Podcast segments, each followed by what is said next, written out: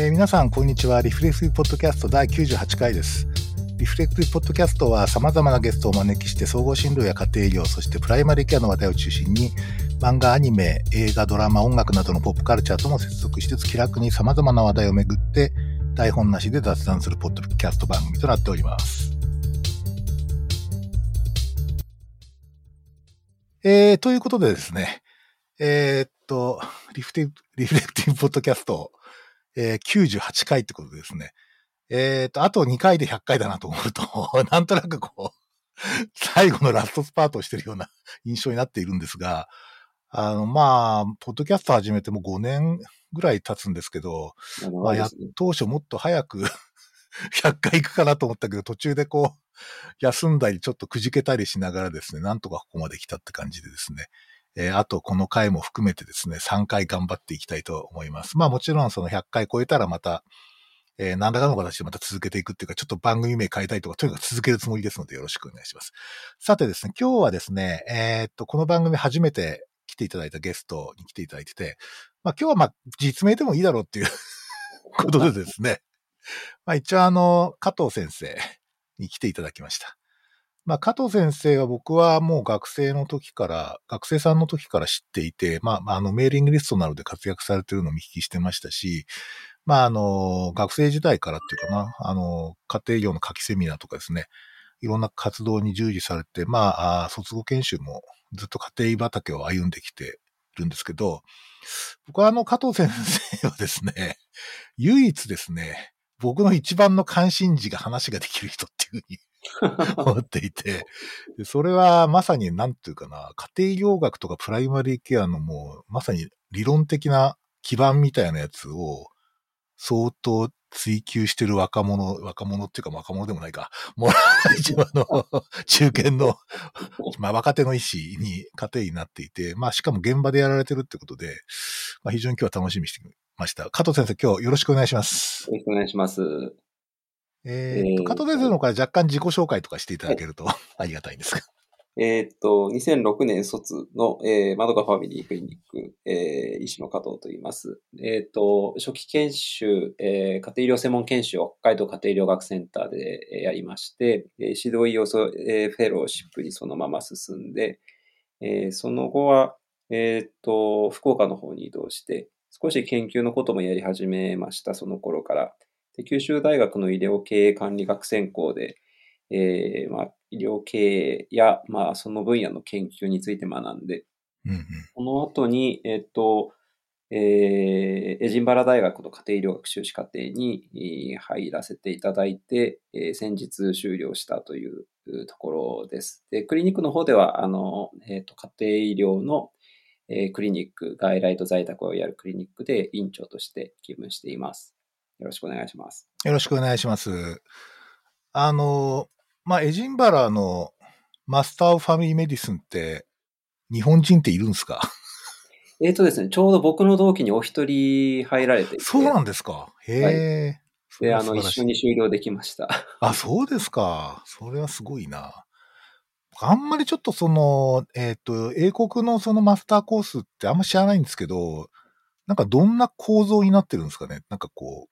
えっ、と、おう、なんか話、勉強する内容？あ、うん。勉強する内容はですね、えっ、と、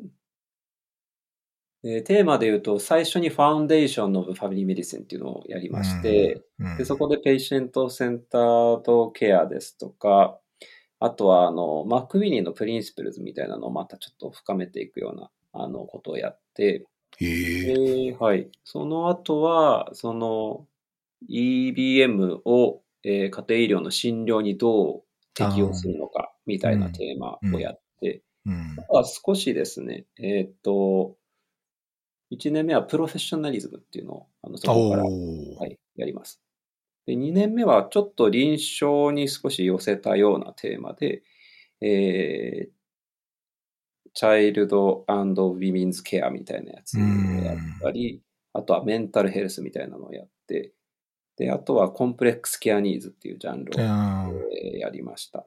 で、最後の学年でリサーチの、まあ、方法論とうん、それから実際の、えープロジェクトっていうのをやって、えー終わるっていう、そういううんコースです。なるほどね。最初、最初の1年目っていうのは結構なんつうか、ある意味こう、セオリティカルっていうか理論的な。話っていうかディスカッション結構やるわけですね。そうですね。あの、例えば、ウォンカヨーロップの、えーファミリーメディシンの、えー定義はい。はこうなってるけれども、あの、それについて、まず自分の考えを書けみたいなところから始まって。ディスカスしろってやつね。いわゆるねうん、書けっていう。そうか。うん。なかなか、はい、面白かったです、それは。うーん、なるほどね。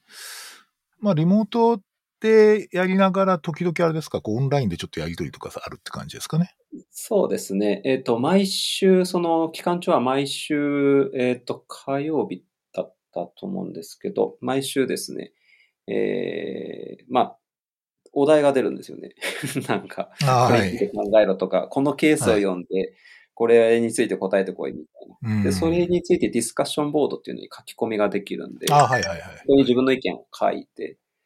で、当日、その1週間後には、チュートリアルって言って、えーそのオンラインの、えー講師の先生と、まあ、生徒がみんな集まる、ウェブで集まるような場があって、そこで少しやりとりをまたやるっていうのを、あの、ひたすら繰り返すってういう、ん。そういう構造です。そうか。その他の国っていうか、おそらく地元の国の人が多いような気印象気もするんだけど、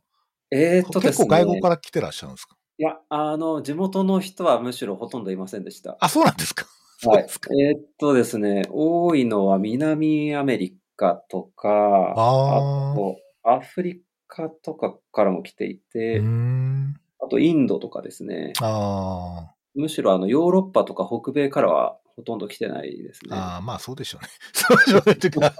なんか明らかあの辺ってちょっと、も うお互いをこうちょっとやや避ける傾向があるよね。英国と米国って。意外に交流ないんだよね。うん、家庭医療の世界も。あとはなんかコースとしてやはりそのローアーミドルインカムカントリーズみたいなところで適切なというか、あの、良い家庭医療が実践されるのを応援しようみたいな、そういうミッションがああ、面白いあるみたいで。うん。そういうところからの参加が比較的多いのと、あのー欧米の、あるいはそのエジンバラの中のマスターコースの中にしては比較的学費が安く抑えられて。あ、そうなんです。あ、まあ確かにね。あ、でもあれか。あの、ブレグジットが起きたからちょっと学費安くなってるのかもしれない。EU だとやたら高いって話があるんだよね。もしかしたら、わかんないけど、ちょっと適当なこと言ってますけど。そうですか。うん確かにね、なんか英国ってほら、例えばリバプールとかにすげえ熱帯医学の拠点があったりとかさ、なんか要するに昔の植民地だよね。あれ、あと孫子局とか。なんかあの辺から、あの辺に対する、なんていうかこういろんなこうつながりみたいなの結構ありますよね。だからまあ、まあマクフィーニーとかは、もともとはね、英国の GP そうですね。ですよはい。ね。はいうん。で、壊れて、確かウエスタンオンタリオに行ったんですよね。壊れていったんです壊れていったんですよいや、そうそうそう。あの、30代ぐらいじゃないですか。あー30代ぐらいで新しくこう、ウエスタンオンタリオにデパートメント作るから、それでまあ、あの、なんかフルブライトかなんかの奨学金でマクフィーに結構北米をこう回ってたんですよ。ああ、そうなんですうんで、ね。いろんな人脈があったらしくて、それでこう、初代、あの、チェアマンンとして招聘されたっていうことみたいですね。そうだったうんんですね。そっか。でも英国でもマクフィーに読むのか。いや、友読達んでましたね。いや、その課題のひ、あの、かなり多くの課題の中で、えっと、これ、このことを家庭医療のプリンシプルに沿って、うんえー説明しろみたいなのが結構その、あアサイメントの中に盛り込まれていて、えなので、とにかく、あの、いろんなテーマはいろいろ変わるんですけど、ーうんそれを家庭医療のプリンシプルで、あの、噛み砕くとどういうことなんだっていうのを毎回書かされるっていう。ないいなんか教育っぽいね。そうですねこれ、あれじゃないの？北海道家庭医学センターとかそういう感じでやってんじゃないの？なんか、フェローシップとか。そういう感じでもないそうですね。あの、いや、あの、そうといえばそうですけれど、えっ、と、マクイーニーのプリンシプルでっていう切り方をそんなに意識してしてないと思いますね。うーん。僕もなんかたまにあの、カナダの four principle of family medicine みたいなのがあるんですけど、あの、カナダのよ4つの枠組みみたいのがあって、なんかそういうのでちょっとこの事象をまとめてみみたいな感じの課題はちょっとうちのレジデントで出すことありますけどね。あまあ、この辺のか会話が成り立つのが今日嬉しいね。なかなかこういう話しても、は？ぁみたいな感じに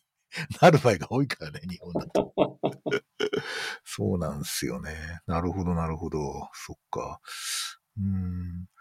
まあ、加藤先生、かなりあの、まあ、あの、なんていうかな、ちょっと BJGP のオンラインの edi、なんだっけ、 editorial board かなんかやってんじゃなかったでしたっけ？ BJGP Open っていうあ Open Open のの方の、うんはい、 editorial、はい、 board member っていうのに一応うん。ていただきって。うんなんかあれだよね。だから結構、ああいう、あだだからこう加藤先生、日本人でおそらく唯一あの、なんかエッセイ的な、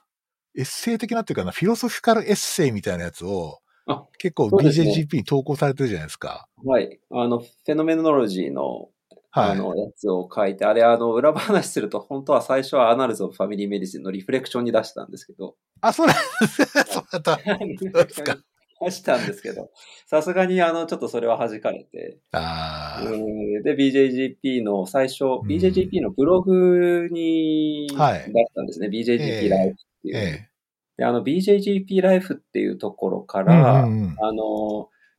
その副エディターのアンドリュー・パパニキタスっていう方が、あの、ピックアップして、BJGP の方に、あの、プリントバージョンに、あの、うんいくつか載るようになってるんですけど、あれ、パパニキタスがあれなんですか？ああの、エディターなんだ、あれ。えっと、あのセクションのエディターが、ヒロソファーですよね。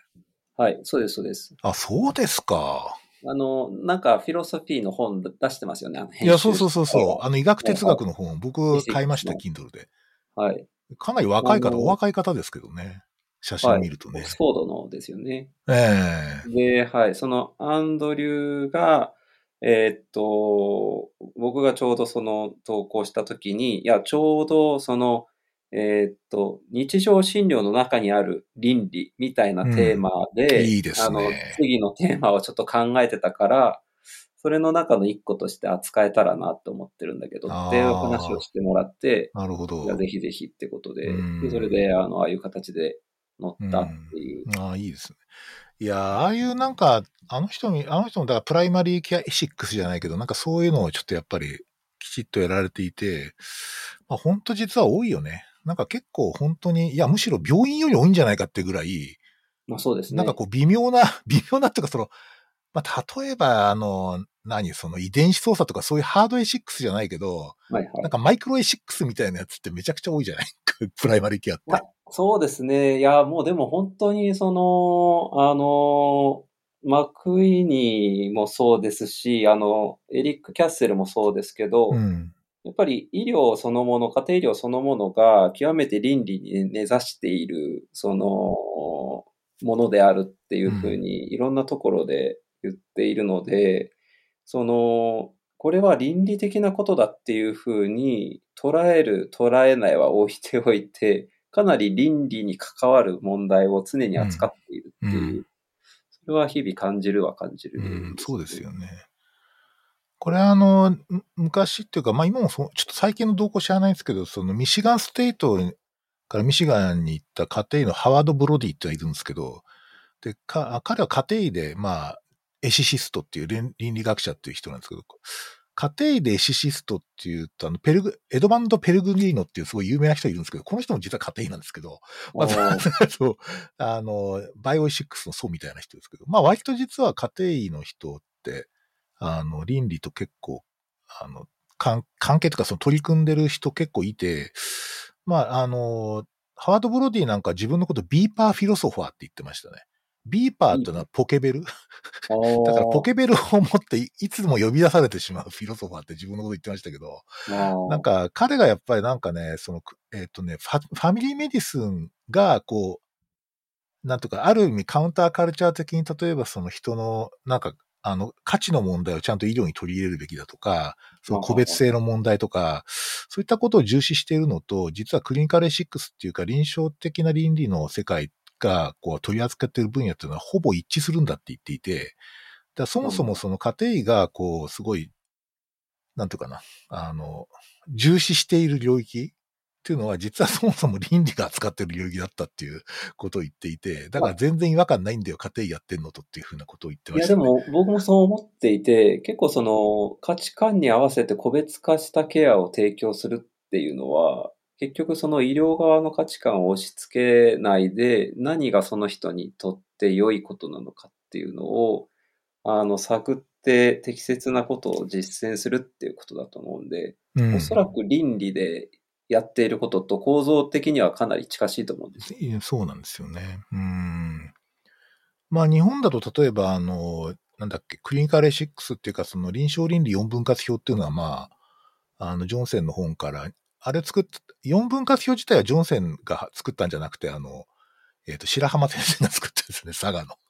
佐賀の、えっ、ー、と、日専村診療所の。そう、そうなんですよ。でね、で、だから白浜先生がその、僕らちょっと4分割表ってやって、なんかその倫理的な検討やってんだって、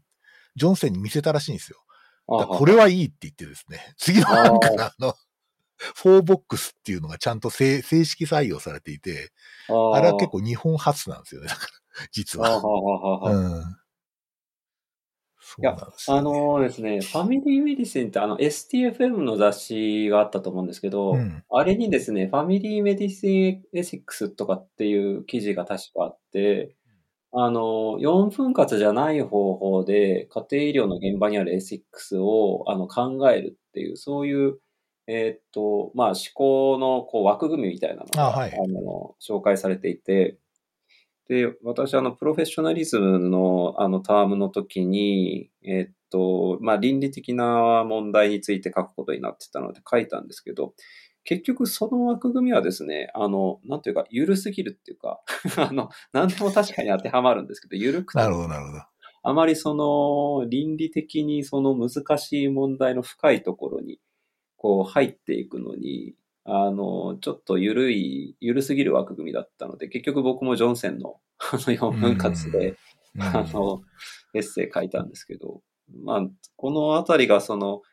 えー、広げれば、こう、深みがちょっと落ちちゃうところもあるなっていうふうになんとなく思いながら。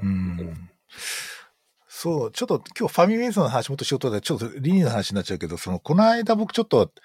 あの、若い人にエシックスの講義を久しぶり、もう超久しぶりにやることになってですね。ちょっとあの、ジョンセンのクリニカルエシックスの現象の一番最新版をですね、手に入れてですね、ちょっと結構最初の方読んでたんですけど、あの、あまあ、ちなみにあの本ってめちゃくちゃ英語わかりやすくて、ほぼ辞書いらない感じで読める本なんだけど、あの、なんとかな、やっぱりジョンセンって、まあもともと、まあ、あの、イエズス会の宣教師で倫理学者っていう人なんですけど、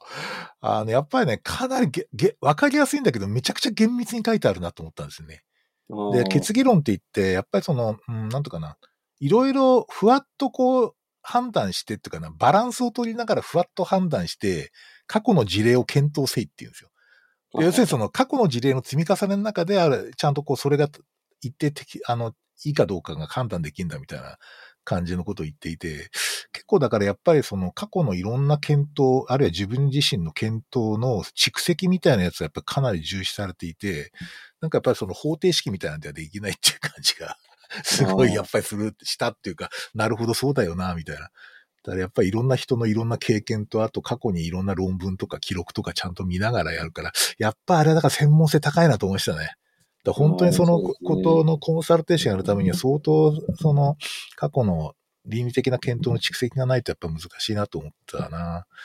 でもまあ、あの、すげえ、でもファミリーメディスンって非常に親和性があるんで読んでて全く違和感ないんだよね。さっきの話じゃないけど。うん、あれは本当いい本だと思います。はい。そっか。それで、えっ、ー、と、まあ、加藤先生は、おそらく最近の関心事ってかなり僕と近くて、うんその、まあ、最近実はそのね、ごく最近っていうか先週かなあの、ジェネラリズムナウっていうああ、はい。メディカルジェネラリズムナウっていう、はい。あの、ジョアンヌ・リーブ先生の、はい、まあ、なんていうかな、ちょっと20年のこう、集大成みたいな本が出版されたんですけど、あれ、あの、最後の座談会に加藤先生登場してますよね。や、そうなんですよ。あれはどういう経緯で登場することになったんですかあれは？あれはですね、あの、ジョン・ローナー先生とカンバセーションズ・イバイティング・チェンジの、えー、っと、打ち合わせとかをしてるんですけど、えー、っと、そこにリーブ先生もいるんですよ、実は。うんうんうん。かなり初期からリーブ先生もそれには入ってくださっていて、で、それで、リーブ先生とは少し、あのー顔見知りになったんですが、あの、エジンバラのですね、あの、外部評価者でもあって、へ家庭医療え。学修士コースの。なるほど。うんで、あの、エジンバラのコースは、あの、サマースクールっていうのがあって、えーっと、まあ、もともとは現地のオプションでやる、あの、こう、あの企画なんですけど、あの、コロナでオンラインで1日かけてやるっていう企画に、ああ、そうなんですね。2年、うんうん3年のうち2年間そういう企画になって、うんで、そのうち1年、2年目の時でしたかね。えっと、リーブ先生が実際、その、ズームで、あの、入ってくださってですね。うんうんうんあの、まさにその、 knowledge work のことをああ、 knowledge work。うん。あの、まあ、そこでも、あの、お会いできてという形だったので、で、あの、僕結構ツイッターでつぶやいたりするんですけど、リーブ先生が結構拾ってくれることが多くねて、、結構、あの、僕もリーブ先生とかフォローしてるから、リツイートで先生のツイートが流れてきます。いや、それで、あの、いや、結構、ジェネラリズムのことすごい考えてくれてるから、日本のことについて、あの、喋っ、なんか話を、なんかこう喋ってほしいなっていう。で、それを、あの本の中にあのうん入れていきたいっていう。で、その、ジェネラリズムっていうのが各国でどういうふうに根付いていきうるのかっていうことについて、その最後の章をまとめていきたいんだってうん言って、うんうんで、その、そこに来る方々の名前見たらもうすごい人たちばっかりでですね、スタンド先生とか、あの、オーストラリアの軍先生とか書いてて、うんうんうん ここに、そうそうそう。ここにオールスターみたい入るのさすがに間違いだないや、いいじゃん。かっこいい。いやいやいや、もう僕でいいならもうそれは喜んでっつって、うんあの、入れていただいたっていう経緯なんですけど。いや、素晴らしい。ですね。なんか、あれですよね。こう、僕おそらくこの10年ぐらいで一番影響を受けたのはリーブ先生かな。読んで。ととにか、く、さ最大に影響を受けたかな。とにかくめちゃくちゃ読みましたよ。で、なんか今回の、そう。そう、そうですね。そうなんですよ。で、まあ実はそのリーブ先生っていうのも僕論文で知ってたんだけど、実はあの、日本に何回か、何回も来日してたあの、グレッグ・アーフィンっているじゃん。あ、はいはい。グレッグ先生、お知り合いなんですよね。知り合いなんですよ。同じあの、オタク仲間ってギーク仲間ってことになってですね。全然年は離れてるんだけど、あのなんか意気投合してましたけど。で、彼からですね、彼がですね、え、リーブ先生って、あの、僕の師匠だよみたいなことを言っていて、で、さらにリーブ先生のこう、師匠が、あの、ククリス、クリス・ドーリッククリストファー・ドーリックですね。そう、クリストファー・ドーリックっていう人で、なんかそのラインってこう、じゃあ今度追っかけていくと、まあドーリック先生って、まああの、なんていうかね、なんかシンカーって感じなんだよね。あの本がね、特に、はいあの、なんとか、リーブ先生ほど多作っていうか、そのたくさん論文は書いてないんですけど、あの、デプレッションの本とか本当にね、こう、なんつうか、大陸哲学の深い教養を感じるところがあってですね、やっぱこの人なんか、普通の人じゃないなと思って。ただ、なんかね、あの、ど、なんか RCGP かなんかの動画で見たら結構ファンキーなおじさんで意外で、もうちょっとなんか重々しい人なのかと思ったら全然なんか明るそうなおじさんだったです。はい。うんなんかだから、グレッグが言ってたけど、その、なんか、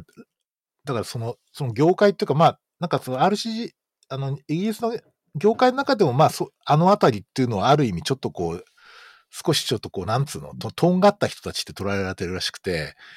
で、えーで、だからなんだっけ、あの、いや、面白かったのは、えっと、えっと、そのドーリック先生が、まあ一応その若手の周りの研究者がヨーだって言われていて、それでね、リーブ先生はね、オビワンって言われてるんですよ。そのだから、ジェダイかよみたいな感じなんだけど、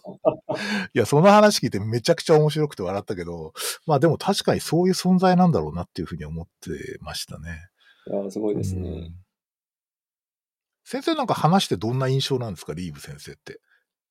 僕、個人的にお話したことはないので。あ、はい、リーブ先生、そうですね。いや、結構フランクな、あのーうん、はい、フランクな先生な、うん、あの、気がしますね。うん、で、やっぱり、なんでしょうね。えー、っと、話を引き出す幅広さと、こう、急にズバッとこう 深く入っていく、なんというか、あの、間合いっていうか、なんかそれがなんか、あの、ただものじゃない感情が。ただものじゃない感ね。感じてますけど。いやさ、ちょっと僕ここでなんかちょっとあれなんだけどさ、実はさ、あの、えー、っと、あれ、京、京、京都で音歌があったやん。あ、はいはい、はい、あの、最近。はい。で、あの時さ、ドーリック先生とリーブ先生が来日してんだよね。あ、そうみたいですね。はい。でね、僕ね、え、なんで来んだろうって思って、なんか、 expert generalist 発表するのかなと思ったら、なんかメンタルヘルスかなんかの話ですね。卒前教育かな？あの、なんか GP の卒前教育みたいで、これ違うんじゃないかとかって思ってですね。だからあの、メイン会場のところで、ちょっともうこれはね、ちゃんと聞かなきゃとかって思って突っ込んでいったら、もうなんかね、外人好きの日本人に取り囲まれてね、なんか全然は、あの、入る余地がなかったですね。あの二人呼んだんだったらそっちだろうと思うんだけど、なぜか、なぜかうつ、なんかメンタルヘルスのワークショップとかやって、まあ、まあ、ドーリーク先生がそれやるのなんとなくわからなくはないんだけど、はい、なんか普通のいい GP じゃないぞ、この人って。この人はヨーダなんだけどっていうふうに、もうなんかね、ちょっと周りで叫びたかったですけど、もったいなさすぎるみたいな。ちょっと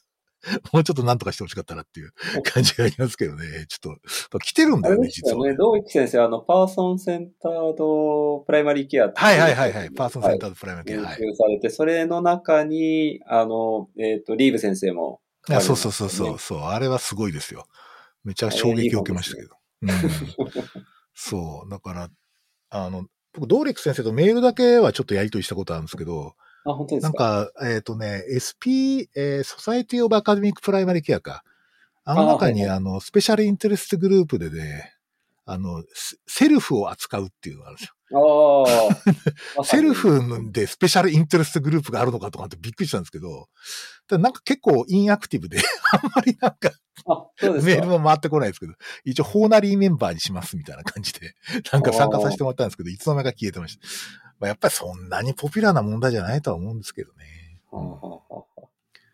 そっか、でも、なんかね、あの、僕はちょっとジェネラリズムナウって、まだちょっと手に入れて最初の方だけしか読んでないんですけど、やっぱかなりなんかこう、英国の GP の状況に相当こう、え、なんとかそれをなんとかしたいっていうのがすごいあるなって思った。そう、そうですね。はい。そうだと思います。うん。だから基本的にはそんなにインターナショナルな関心はないのかなっていうふうになんとなく最初の方を読んでて思ったんですけど、はい、だから加藤先生とかすご貴重ですよね。日本でそういうのに関心持ってる人はいるんだ おそらく意外だったのかもしれないですよ。もしかしたら。あいるんだみたいな。はい。したらですね、えっと、ちょっともうすでにね、リスナーさん置いてきぼりにしてる会話になってると思うんですけれども、あの、ここでちょっとね、僕、あの、加藤先生最近アクティブにあの関われてるあの、ジョン・ローナー先生のですね、Conversations Inviting Change についてちょっとご紹介していただければと思うんですが、これはどういう、こう、なんていうかな、あの、活動なんでしょうか？はい。えー、っと、ジョン・ローナー先生は英国の家庭医で、えー、医学教育家で、しかも家族療法士でもあるんですけれど、えっ、ー、と、そのジョン・ローナー先生が、 narrative approach を、えー、まあ、プライマリケア診療に取り入れる方法として、 Conversations Inviting Change っていう方法を、えー、提唱されています。で、これはですね、あの、日常診療の中でも使えますし、振り返りのようなものにも使えるんですが、まあ、その要は語る方の自主性みたいなものを、あの、うまく、あの、引き出しながら、その方が、えー、まあ自分のストーリーを語ることで、どうしたらいいのか、これからどうしていくのかみたいなことを自分で分かっていくっていうのを、まあお手伝いするみたいな、そういったあの方法になるんですが、あの、そういう性質があるだけに、その、尋ね方っていうのが、あの、かなり大事になってくるんですけど、医学の話って結構指示が多かったりとか、あの、そういったことが一般的には多いので、この独特の尋ね方っていうのを、あの、まあ、学ぶっていうことがすごく大事だなっていうふうに、私自身は思ってるのと、うん。あの、苦悩や癒し癒しっていうものが、その医学的なというか、ケアのテーマになってくるときに、結局、あの、何か処方をするとか、えー何かの説明をするみたいなことでは、あの、解消されないというか、あの、うまくいかないような、あの、こと、えーが非常に多くなってくると思うんですが、じゃあその時に医者は何もできないのかっていうと、やっぱりそこで、あの、ローナー先生が言っているような、あの、conversations inviting change のようなナラティブアプローチっていうのを、まあ、うまく取り入れることができると、家庭医の診療にもものすごく役に立つなっていうふうに思っていて、うん。このあたりが本当にあの、あの、リーブ先生のインタープリティブメディシンにもつながると思ってるんですけど、実際あの、リーブ先生がですね、えーっと、カタリストって言って、あの、ハルヨーク大学のところ、あの周辺の地域の、えー新しく GP になった人たちに、あの、まあ、年間通じて、あの、そういうが概念的な、学問的な家庭医療の、えー考え方みたいなのを、まあ、身につけてもらうコースを、うん。あのお開催していてー、面白い。うん。この中に、あの、実際に、あの、ローナー先生に来てもらって、 Conversations Inviting Change の話をしてもらってるって言ってるんですよ。結局、その、あの、患者さんの、あの、リーブ先生が言う、あの、 creative self っていうのを、あの、どうやってサポートしていくかっていうふうに考えたときに、あの、 Conversations Inviting Change っていう、ああいう会話っていうのが、あの、患者さんの力になるっていうことで、あの、なるほどそうやってるみたいなんですけど、やっぱり評判いいみたいですね、あの、あちらでも。いやー、そうですよね。うん。結構、あの、えーっと、この間の JPCA の学会の時の、その録画、録画っていうか、あの、はいはい。ワークショップというか、あの、こう、講義の、あの動画見ましたけど、ああ、ありがとうございます。うん意外に普通、普通な会話なんだなと思ったんですよ。その、なんつうかな、その、そうですね。日、常的な会話なんだなと思ったんですよね。あのーなんて言うんでしょうね。えーっと、すごくひねった質問みたいなのじゃないんですけど、えーっと、これ、あの、ローナー先生も言ってたんですけど、いかにその筋をずっと追っていけるかっていうのが大事で、うん相手の言葉に出てきたことをうまく拾って、どうやってストーリーを発展させるかっていう、その、なんというか、継続的な集中というか、それがむしろ結構大事というか、一回一回のこう問いの質っていうよりは、その話の筋、ストーリーの筋っていうのをちゃんと追っていって、それが発展するように、あの、問いをこう続けて出していくっていうこと自体が大事っていうことだったので、その一個一個の質問はすごく特殊な質問はしてないんですけど、ちゃんと相手の話、一個前に出てきた話とかをこう、うまく追っていってるんですよね。そこがあの、考え方として大事っていうか、よくあの、こういう聞き方っていうのをやると、あの、これを聞くにはこういう質問の仕方したらいいみたいなのが結構 あると思うんですけど、あるある。あの、あの、ローナー先生絶対あの、この質問をしたらいいっていうのは絶対ないから、あの、あどういう意識で聞くのかとか、どういう態度がいるのかっていうことは教えれるけど、この質問をしろとは絶対言わないっていううね。いや、そうなんですよね。だからもう、まあ、なんとか、その、だ結構、ちょっとしたこう患者さんのフレーズに注目してるというか、だからすげえよく聞いてるっていう感じで、なんか、さっきこういうふうに言ったのはどういうことなんだみたいな感じとかっていうのはちょっとあったりしてですね。はいなんか、なんつうかな、こう、細細部までかなりき、なんかこう、細部までこう、なんつうか、ニュアンスとか細部もちょっとかなりこう、把握しながらやってんなっていう感じがすごいしたんですよね。そうですね。うんはい。なので、あの、リタ・シャロン先生の話も、あの、時々出るんですけど、うんリタ・シャロン先生、やっぱりその、文学的にその精読するようなっていうことを、その。ナラティブプラクティスではするっていうふうに言われてるんですけど、あの、本当にそれと同じような意識で、あの、どういう意味でこの言葉を使ったんだとか、うん。あの、どうしてこういうふうに今言ったんだろうみたいなことをちゃんとこう筋を追っていくっていうのが大事っていうふうに言われてましたね。いやー、そういう会話って実は、プライマリケア多いよね。いや、多い気がします。実は。結構ですね、結構ですね、さっと出てくるから流そうと思えば流せてしまうようなところに、どれくらいこう、引っかかれるかというか、それどういう意味ですかって聞いたり、あの、どれくらい入っていけるかかなっていう気はしていてですね。で、そこに入れるかどうかで話が、まあ、ストーリーが発展するか、発展しないか変わるっていう、そういうふうに最近感じてますね。うん。いや、ちょっと僕もこの間 SNS に書いたんだけどさ、その、なんかさ、まあこういうこと聞いてくださいって言うんでさ、例えばさ、いや、一番今お困りのことは何ですかとかって聞きなさいみたいな、そういう作法ってあるじゃないですか、なんか、メディカルインタビューで。いや、それが分かりゃ苦労しないよって感じが、一番お困りのことは分からないから来てんだよって人も結構多いんですよ。だから、そう。うん。なんか、なんかこう、割とこう、型、型、この質問のパターン1、2、3、4とかって感じじゃないよね、確かにね。そうですね。いや、そう思います。これどうやってこう鍛えるっていうか、ある意味その、まあ、なんていうかな、ちょっとトレトレーニングっていうか、特に若い人とかにこう、そういう姿勢をトレーニングするにはどうしたらいいかみたいなディスカッションもあるんですよね、おそらく。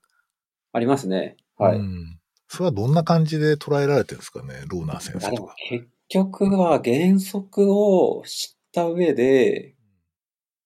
スーパーバイザーを受けながら訓練するしかないんじゃないかっていう感じで、あの、 Conversations Inviting Change のコース自体が、あの、そういう構造になってるんですよ。問いかけの仕方というか、その原則を一応聞いた上で、実際に問いかけをして、で、その問いかけがどうだったかっていうのをスーパーバイザーからフィードバックをもらう、うん、なるほどね。そっか。まあちょっと最近またこう動画というかな、その診療のビデオとかを撮って、それをこう、相当細かく止めながら、ここで今何考えてたとかっていうふうなことは、ちょっとまたやってんですけど、最近。はいはい、まあそういうトレーニングになるかなと思ってやってんだけど、意外にあの、ビデオ見ながらでもあんまり思い出せない人もいるっていう、なんかその、本人がね、それあるんだけど、だから結構やっぱりあの、え、じゃあそういう状況あったらこの時何聞いたの？みたいな。例えば普通にこう、事後的なカルトチェックでも、やっぱり結構そういうことはよく問い、問いますね。僕レジで問い。だからそうするとなんかこう、なんか問いかけ方の癖みたいなやつとか、ちょっと染まっちゃったと捉え方とか、なんかそういうのをこう、是正していく必要があるんだけど、まあ一番やっぱり僕良くないと思うのはやっぱりあれだよね。だからファイフとかをさ、そのチェックリスト型にチェックしていくって人いるじゃん。あ、じゃあ次、あの、例えば、そなんつうの、その、えー、起用歴は、えー、なんか5年前に脳梗塞やっていますとか、ご家族は、家族背景は今、旦那さんと二人暮らしみたいです。で、ファイフですけれども、まあ今不安だそうです。みたいな、なんかそういう感じの、で、今自分、解釈モデルはなんか、あの、長年の不節制がたたってんじゃないかって言ってました、とかね。何を期待してるかというと、なんか早くあの直してほしいそうです、みたいな。なんかそういうその、なんかこう、浅い、浅いって質問、浅いっていうかなんか全然その何のために聞いてるかよくわかんないような、あの起用歴じゃないんだけど、みたいな。そういう感じのやつ多いじゃないですか。で、ね、結構、ああ、そ、カートデネとかその、そういうこう患者さんのこう病体験とかを、こう聞く、聞くのとかをどういうふうにこう、なんつうか若い人にこう、教える手立てを持ってるのかなってすごい興味あるんですけど。いやー、でも、そうですね。難しいですね。その、えー、まあ、ビデオとか見て、フィードバックするっていうこともできるんですけど、あの、いや、これな、いや、本当今最近難しいなと思って。ああ。いや、なんでかっていうと、結局その聞き方の問題じゃないっていうか、うん、何を掴もうとしてるかっていう意識っていうのが決定的に僕大事だと思うんですけど、いや、いいですね。この人に、この人に今何があれば、あの、よく過ごせる状態になるんだろうとか、この人どういうことで今苦しんでるんだろうみたいなことを分かろうとするときに、まあ、自然といろんなこと聞くと思うんですけど、で、その時にまた意識として、あの、なんか見つけてこっちでなんかしてやろうって思いすぎてもいけないと思っていて、うん。あの、その人が現状がわかるようなことや、その人が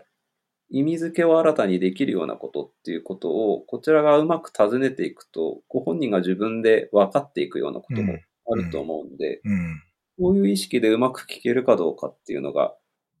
あの、大事だと思ってるんですけど、なかなかその、何を聞いたらそういうふうになっていくのかとか、えー、それを聞いて良くなっていくっていう経験をしてるかどうかっていうのを、若い人であればあるほど、そういう経験もないので、あの、なんて言うんでしょうね。手本を見せづらいし、見せてもそれが良かったかどうかっていうのも、見てる人が多分、それだけ見ても多分よくわからないので、うん、まあ解説しないといけない。で、解説したりするんですけど。なので、その、背景的に持っている知識とか考え方っていうところが、あの、かなり、例えばその、自分と異なっているような状態で、こういう聞き方したらいいんじゃないとか、この時どうしてこうだったのかなって言っても、あんまりこう、なんて言うんでしょうね。その時は、ああ、そうですねってなるんですけど、なかなかできるようになっていかないっていうか、だからそこは本質的なところで、ね、なんでそれがいるのかっていうことの意識というか、うん、あの、意義っていうのをあまり見出せてない状態だからなんだろうなって思って。うんいやそ、あの、確かその、ジェネラリズムナウの最初の方にも書いてあったんですけど、いわゆるペイシェントセンタードケアとか、パーソンセンタードケアとか、はい、ああいうのは確かにもう、その NHS からも上から降りてくると。そういうのは。そうですね。で、ところが、よくよく考えてみると、じゃあ、パーソンって一体誰、誰の何のことなんですかってことが実は、ほとんど検討されてなくて、だから、パーソンセンタードって何って言った時に、その、まあ、じゃあ、コンシューマーとしての患者ですかみたいな。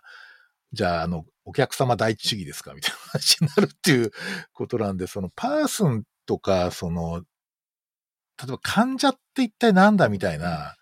そういうような、こう、なんていうかな、ちょっとこう、ツッコミとか、そういうところの、こう、タームとか、ある意味知識とか、まあ、そういうのがないと、おそらく何を中心にしてんだかよくわかんないっていうのがあったりするわけじゃないですか。そうですね。そう。だからよく僕さ、嫌いな言葉でさ、よくその、まあ、送信系の人も結構言うんだけど、ニーズ主義ってあれ、いや、患者さんもニーズに沿って、なんていうの、ニーズに応えればいいんだよとかって言うんだけど、いや、ニーズって何って問いたくなるわけね。ニーズってなんか全然その、突、客観的に絶対的なことで出てくるわけじゃなくて、絶対相互作用の中で出てきてるし、もうニーズって別にその、なんつうかな、その、正当なものじゃない可能性もあるわけなんで、そのなんか、そこを問わないといけないので、ほにゃらら中心のほにゃららって時に、ほにゃららの、こう、なんつうか意味自体を常に問い続けていないと、うん。おそらくなんか本当に型になっちゃうっていうか、だから Patient Centered Clinical Method も、なんかいつの間にか型っぽくなってて、何のためにこれ聞いてるの？とかって、なんかあんまり追求されてないじゃないですか。はいはい。なんかその患者さんを、なんだっけ、患者さんの背景因子も大事ですとかさ。あと、あの、バイオは得意なんだけど、サイコソーシャル不得意なんですとかさ。なんかそういうの聞くとすぐ腹立バイオってなんだよとかって思わず聞きたくなるんで、なんかあの辺のこう枠組みが例えば家庭医療の、まあ歴史的にまあ僕にもちょっと一旦の責任があるんですけれども、なんかそういうのをこうモデル、こういうモデルで提示したときに、なんかすごいこう、なんつうの、その、なんかマニュアルっていうか、なんかある種のアルゴリズムとしてこう、アルアルゴリズムになってないんだよな。なんかそれっぽい枠組みとしてしか捉えられてないっていうのがあって、なんかそこは非常に僕はなんかね、ちょっと、ちょっとここはもう一遍ネジ巻き直さなきゃいけないと思ってるんですよ。あそうですね。いや、僕特にあの、えー、っと、コンテクストってありますよね。うんうん。あの、コンテクストのところって、そもそもオールパーソン、えー、っと、全人的に理解するっていうところと、うん。うん、その、えー、コンテクストって両方あって、で、あの、PCCM の本だと、そこに、ウォールパーソンという話のところには、防衛規制の話とかいろいろ書いてるんですけど、うん、えー、っと、あのコンテクストって言ってるところは、リーブ先生や、あとケイ・トゥームズっていう現象学者の方のいろんな記載を読んでると、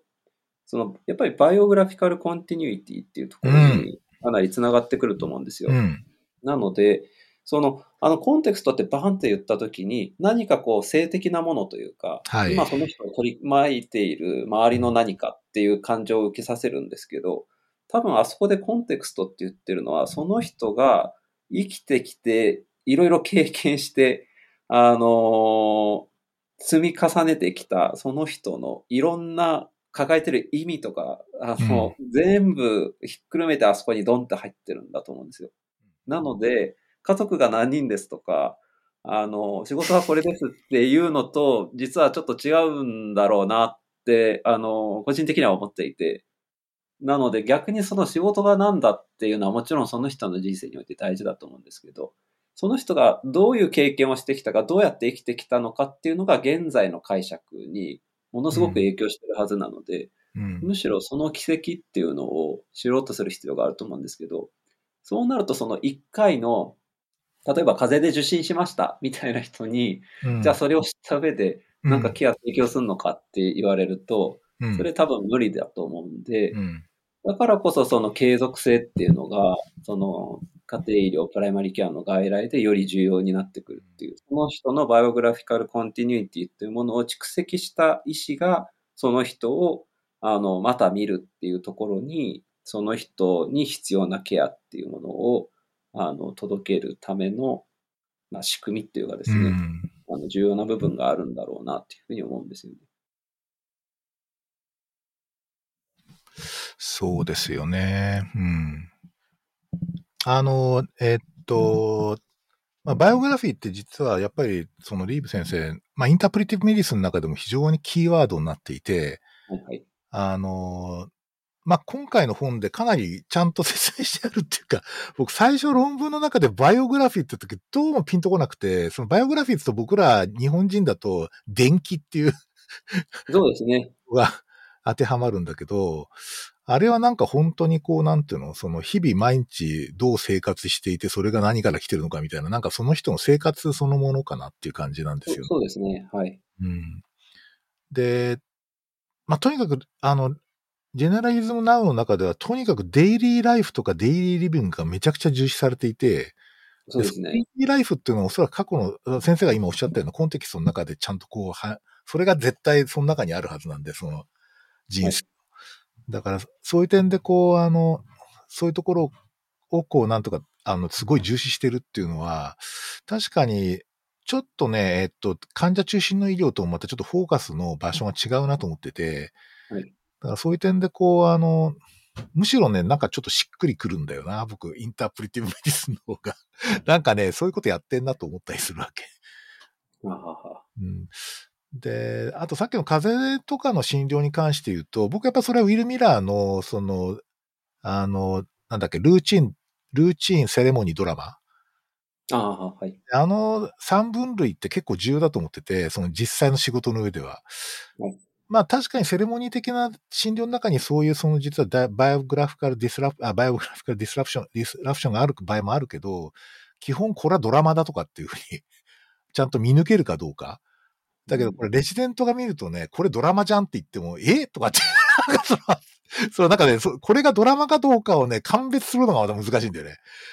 いや、これ全然ドラマじゃんみたいな感じになるんで、だからいや、本当そういう点ではね、本当にあの、教育の課題って多くて、なんかどっかでこう、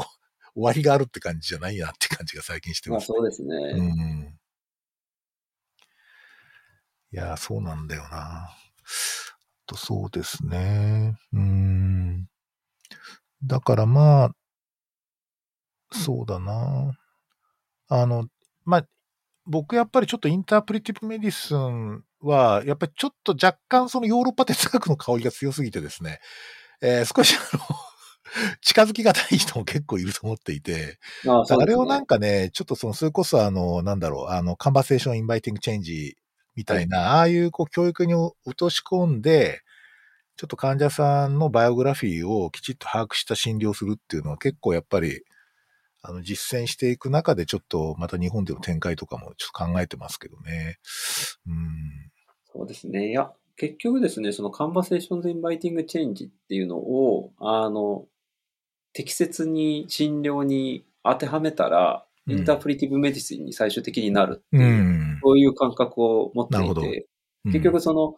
話の筋を追うっていうことをやっていくと、その人の biographical continuity っていうのにこう、イヤホンなくこう迫っていかないといけないような、うん。あの場面っていうのがたくさん出てくるうんと思っているんで、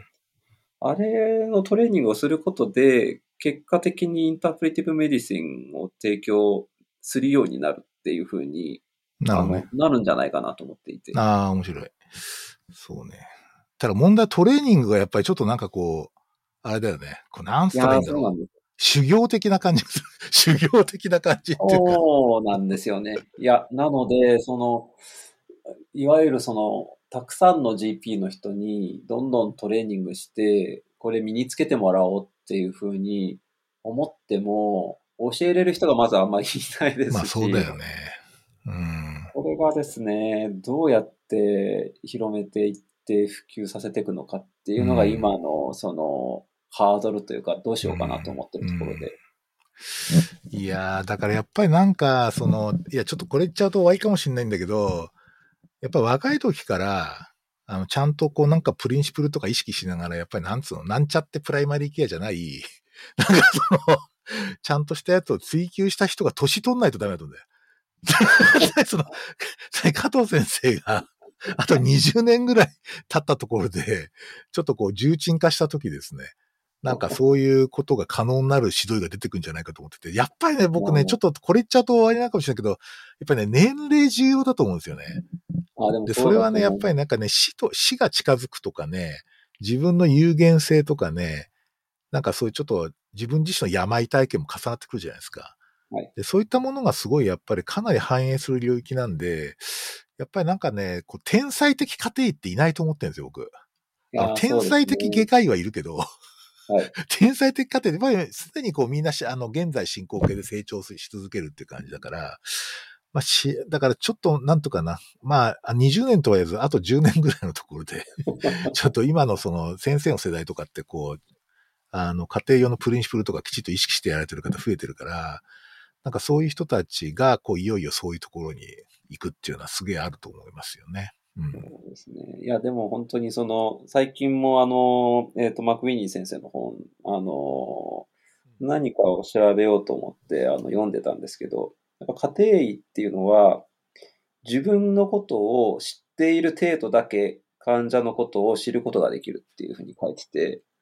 あの、まあ、今話題に出ていたその、老いのこととか死のこととか、ええ病体験みたいなものを自分を通して相手を知るから、自分のことが分かってないと相手のことなんか分かんないっていうふうに書いてるんですけど、いやでも本当にそうだなと思って。なのでやっぱ年っていうのはそういう意味で、あの、そういったいろんなことを経験した自分っていうのを通して患者さんを見ることになるんで、あの、多分、本当に重要な要素の一つなんじゃないかな、と思います、いや、だから先日あの、なんとかこう、まあ、臨読会で、えーっと、えーっと、リーブ先生の PhD 論文かな。なんか、あの GP が、あの、見てる末期の悪性腫瘍の患者さんが一体何を望んでるのかみたいな、そういう、こう、あの研究、質的研究があって、まあ、あの中で驚くほどなんつうかな、デイリーリビングが重要っていう、その日々の生活が重要っていう。だから、こう、ある意味、末期の人でもなんか新しい意味を求めてとか、なんか希望がどうしたとかっていう世界ではなくて、こう、なんつうかな、日々淡々と生きてるっていう姿を、ちょっと僕はあの論文から得たところがあって、だなんか、あの、いや、癌の末期だけど、希望はもも持ってもらおうとか、なんかそういう話じゃないっていう、人間ってのはそういう話じゃないんだなっていうのはすごい、それはすごい感銘を受けたんですけど、でですね、それでそのそのことをちょっとレジデントに話したら、あの、いや、あの、いや、この間ある患者さんにその、その話してみたんですとかって言って、え？みたいな感じで言ったら、どういう話って聞いたら、なんかあの、えっ、とね、えっ、と、なんか、あの、パニック症候群とかが悪くなっちゃって、まあ、し今の職場、ずっと働いた職場をちょっと辞めると、え、辞めるんですかって話になって、ただ旦那さんがしっかり稼いでいて、別に自分は仕事しなくても生活できるんだみたいな話をしてたわけね。したらしいんですよ。でもなんか仕事ないと寂しいし、なんか新しいことを見つけようと思うんですけど、なんかあんまり見つかりそうもないんですよね、とかって言ったらしいんですよ。したら、そのレジェントなんて言ったかっていうと、あの、日々毎日繰り返しいつものことをしてください。淡々と日々を過ごしてくださいって言ったらしいですよ。で、その後かで、そしたらね、患者さんがね、なんて答えたかっていうと、あ、なんかお寺さんに来たみたいですって言われた。その、いや、それはそれでなんか響いたものがあったんだと思うんですよ、おそらく。だからまあ一応その、ちょっと真似して行ってみたみたいな感じでも、意外なこう、こうなんかお寺さんのぼ、お坊さんの講話みたいな感じでやれたってなって、すごいそれがもうお寺さんみたいですねってすごい面白くて、逆に言うとお寺さんってそういうイメージなんだなって、なんとなく思ったりましてですね。意外に若い人とこう試行錯誤しながらやると面白い発見があったりするんですけど。まあ、患者さんも喜んでニコニコしながら帰ったらしいですけどね。はい。あそうですか。いや、そういう、だからまあ、年取んないとできないってこともなくて、やっぱりやる、いろいろ学んだことをいろいろ使ったり自分で反省しながらやると、こう自分自身が成長するよね。そこがなんか勝手っぽいよね。うん。いや、今日すごいなんか濃い濃いめな話が続いたんですけれど、加藤先生自身は今後なんかこう、ちょっと計画っていうか、その、なんかこう、こんなこと今考えてるとかですね、こんなことをちょっと勉強しているとかですね、こんなことに取り組もうと思ってるみたいな、なんかあります？しょなんか、そうですね。短期的な目標でもいいですけど。そうですね。いやそのリーブ先生、あの、今回メディカルジェネラリズムナウって出しましたけど、まあ、ああいう、そのリーブ先生が、あの、まあ、これがいいケアだって言ってるようなケアが僕もいいケアだなって思っていて、で、それをその実装しようとするときのパーツに、カンバーセーションでインバイティングチェンジが。ありそうだと思ってるんで、うんうんうんうん一応これをですね、日本で広めれるように、うんうん。えーっと、まあ、仲介じゃないですけど、いろいろ活動できたらなっていうのが一つと、あとは、えーっと、そのジョン先生とのそのやりとりに加えて、ちょっと質的な研究にはちょっと、あの、共同研究者みたいなので入れていただいてるんですけど、はい。やっぱり、あ、それこそあの、春田先生とかとあ一緒にやっていただいてるんですけど、はい。はい。あの、やっぱりあの、質的研究やってる人たちの、その、質問の角度とか、うん。あの、なんて言うんでしょうね。えーっと、位置を聞いた時の、その、裏側みたいなところまでずっとその考える、うんその、思考みたいなのって、これ絶対その、家庭に必要だなって今思っていて、うん。もうちょっと質的な研究、勉強したいなって思ってるんですよ。なので、ちょっと次は、質的な研究について学ぶ機会っていうのをど、ちょっとどっかで、あの、見つけて、あの、学んでいくと、診療にもかなり生きてくるんじゃないかなっていう手応えを持っているのと、研究そのものも、あの、僕は量的な研究を今までしてるんですけど、うん。うん。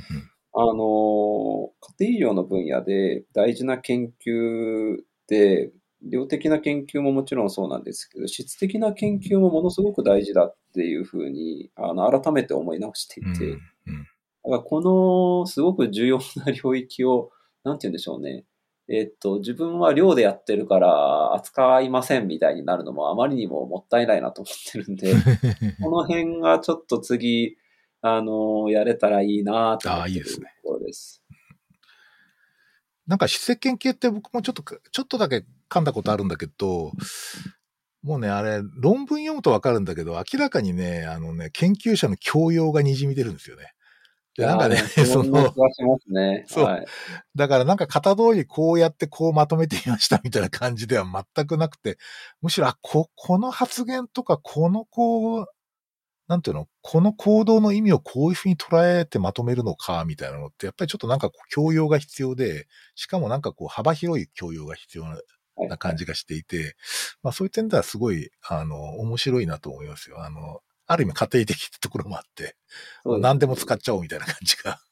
あって、すごい面白いですよね。はい、いやー、ちょっとぜひ、まあ、あの、家庭医療理論学科としてですね、理論的、理論家庭医療学研究者としてですね、ぜひまたちょっと今後もいろいろお互いに勉強していければと思っております。あありがとうございます。はいえー、ということでですね、えっ、ー、と、時間にちょうどなってしまったんで、えー、またちょっと、あの、ぜひ加藤先生また機会があれば来ていただいてまたディスカッションしたいと思います。今日はどうもありがとうございました。ありがとうございました。